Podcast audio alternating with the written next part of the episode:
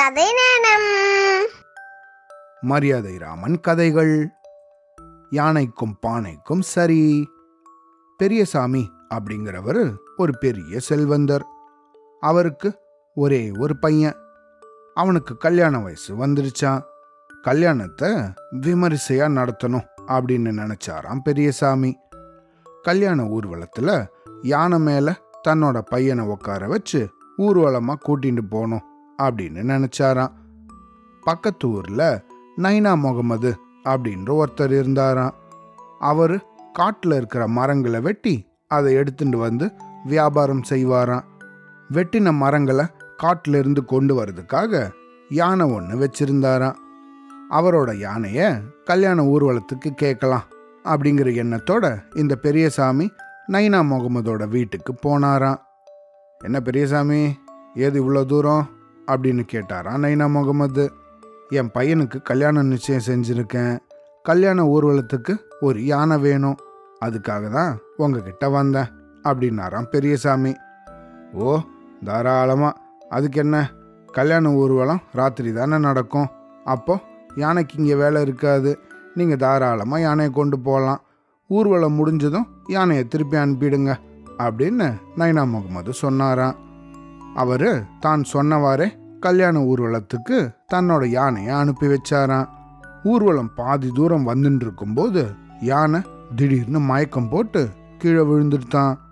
விழுந்ததுக்கப்புறம் அதை பரிசோதிச்சு பார்த்ததுல பாவம் அந்த யானை இறந்தே போயிருந்துதான். கல்யாண ஊர்வலத்தில் யானை இறந்து போனதுக்காக பெரியசாமி ரொம்பவும் வருந்தினாராம். நைனா முகமது கிட்ட உங்களுக்கு நான் வேற யானை வாங்கி கொடுத்துடுறேன். அப்படின்னு சொன்னாராம். அப்படி இல்லைன்னா அவருக்கு ஏற்பட்ட நஷ்டத்துக்கு எவ்வளோ தொகை கேட்டாலும் கொடுத்துடுறதா சொன்னாராம். ஆனால் நைனா முகமதுவோ அதெல்லாம் முடியாது. எனக்கு என்னோட யானை தான் வேணும் அப்படின்னு பிடிவாதமாக சொல்லிட்டாராம். ஆனால் பெரியசாமிக்கோ இப்போ என்ன பண்ணுறதுன்னே புரியலையாம். அதனால் வேற வழி இல்லாமல் மரியாதை ராமன் கிட்ட தன்னோட வழக்கை எடுத்துட்டு போனாராம்.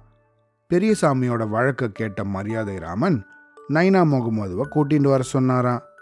நைனா முகமது வழக்கு மன்றத்துக்கு வந்ததும் இந்த பாருங்க ஏதோ எதிர்பாராத விதமாக உங்களோட யானை இறந்து போச்சு.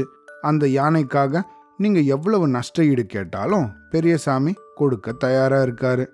அப்படி இல்லைன்னா வேற ஒரு யானையை கூட வாங்கி தரதுக்கும் அவர் சம்மதிச்சிருக்காரு. நீங்கள் என்ன சொல்கிறீங்க அப்படின்னு நைனா முகமது கிட்ட கேட்டாராம் மரியாதை ராமன் என்னோட யானை தான் எனக்கு வேணும் அப்படின்னு திருப்பியும் பிடிவாதமாக சொன்னாராம் நைனா முகமது. சரி நீங்கள் ரெண்டு பேரும் நாளைக்கு இந்த சபைக்கு வாங்க. என்னோட தீர்ப்பை நான் உங்களுக்கு வழங்குறேன் அப்படின்னு சொன்னாராம் மரியாதை ராமன். வழக்கு மன்றத்திலிருந்து நைனா முகமது போனதுக்கப்புறம் பெரியசாமியை மட்டும் தன்கிட்ட அழைச்சிட்டு வர சொன்னாராம் மரியாதை ராமன். அவர் வந்ததும் அவர்கிட்ட இந்த பாருங்க நாளைய தினம் சரியான நேரத்துக்கு நீங்கள் சபைக்கு வராதீங்க. நான் நைனா முகமதுவை உங்கள் வீட்டுக்கு அனுப்பி உங்களை கூட்டிகிட்டு வர சொல்கிறேன் அப்படி அவர் உங்கள் வீட்டுக்கு வரும்போது நீங்கள் உங்கள் வீட்டில் இருக்க பழைய பானைகளை கதவுக்கு பின்னாடி அடுக்கி வச்சு கதவை மூடி வச்சிருங்க. நைனா முகமது கதவை திறந்துட்டு வந்ததும் பானைகள் எல்லாம் உடஞ்சு நொறுங்கிடும். நீங்கள் சபைக்கு வந்து என்னோட பழம் பானைகள் எனக்கு வேணும். அப்படின்னு சொல்லுங்க. அப்படின்னு ஒரு உபாயத்தை சொல்லி அனுப்பினாராம் மரியாதை ராமன். உபாயம்னா யோசனை. மறுநாள் பெரியசாமி குறிச்ச நேரத்துக்கு வழக்கு மன்றத்துக்கு வரலையா? மரியாதை ராமன் நைனா முகமதுவை பார்த்து இந்த பாருங்க நீங்களே பெரியசாமி வீட்டுக்கு போய் அவரை கையோட கூட்டிண்டு வாங்க அப்படின்னு சொல்லி அனுப்பினாராம். நைனா முகமதுக்கு ஆத்திரம் ஒரு பக்கம். தன்னோட யானை போனது மட்டும் இல்லாம வழக்கு மன்றத்துக்கும் இந்த பெரியசாமி வீட்டுக்கும் அலைய வேண்டி வந்துடுச்சே அப்படின்னு ரொம்ப கோவமா. அதே வேகத்துல பெரியசாமி வீட்டுக்கு நைனா முகமது போனபோது பெரியசாமியோட வீட்டு கதவு மூடி இருந்துதான். ஆனா வீட்டுக்குள்ள பெரியசாமியோட குரல் கேட்டுதான். வழக்கு மன்றத்துக்கு சரியான நேரத்துக்கு வராம தன்னை இப்படி அலக்கழிக்கிறானே அப்படின்னு ஆத்திரத்தோட பலமா கதவை திறந்தபடி உள்ள நுழைய முயற்சி பண்ணாரா நைனா முகமது. அந்த சமயத்துல மரியாதை ராமன் ஏற்கனவே சொல்லி வச்சிருந்த மாதிரி கதவுக்கு பின்னாடி அடுக்கி வைக்கப்பட்டிருந்த பழம் பானைகள் உடஞ்சு நொறுங்கி போச்சான் இதை பார்த்த பெரியசாமி உள்ளேந்து ஓடி வந்து அடப்பாவி என்னோட முன்னோர்கள் அரும்பாடுபட்டு சேர்த்து வச்ச பானைகளை எல்லாம் உடச்சிட்டியே அப்படின்னு பயங்கரமா கத்தினாராம். பெரியசாமி பெரியசாமி இதோ பாரு ஏதோ தெரியாத்தனமா நடந்துருச்சு. என்னை மன்னிச்சிரு. நான் இந்த பானைகளுக்கு பதிலாக உனக்கு புது பானைகளை வாங்கி தந்துடுறேன் அப்படின்னு சொன்னாராம் நைனா முகமது. அதெல்லாம் முடியாது. எனக்கு இதே பானைகள் தான் வேணும். வா மரியாதை ராமன் கிட்ட போலாம் அப்படின்னு சொன்னபடியே நைனா முகமது அழைச்சிண்டு மரியாதை ராமனோட சபைக்கு போனாராம் பெரியசாமி. ஐயா என்னோட வீட்டில் இருக்கிற பழம் பானைகளை எல்லாம் இந்த ஆள் உடைச்சிட்டாரு. அப்படின்னு சொன்னாராம் பெரியசாமி. அதுக்கு எவ்வளவு தொகை கேட்டாலும் நான் கொடுத்துடுறேன். அல்லது புது பானைகளை வாங்கித்தர சொன்னாலும் நான் வாங்கி தரேன் அப்படின்னாரா நைனா முகமது.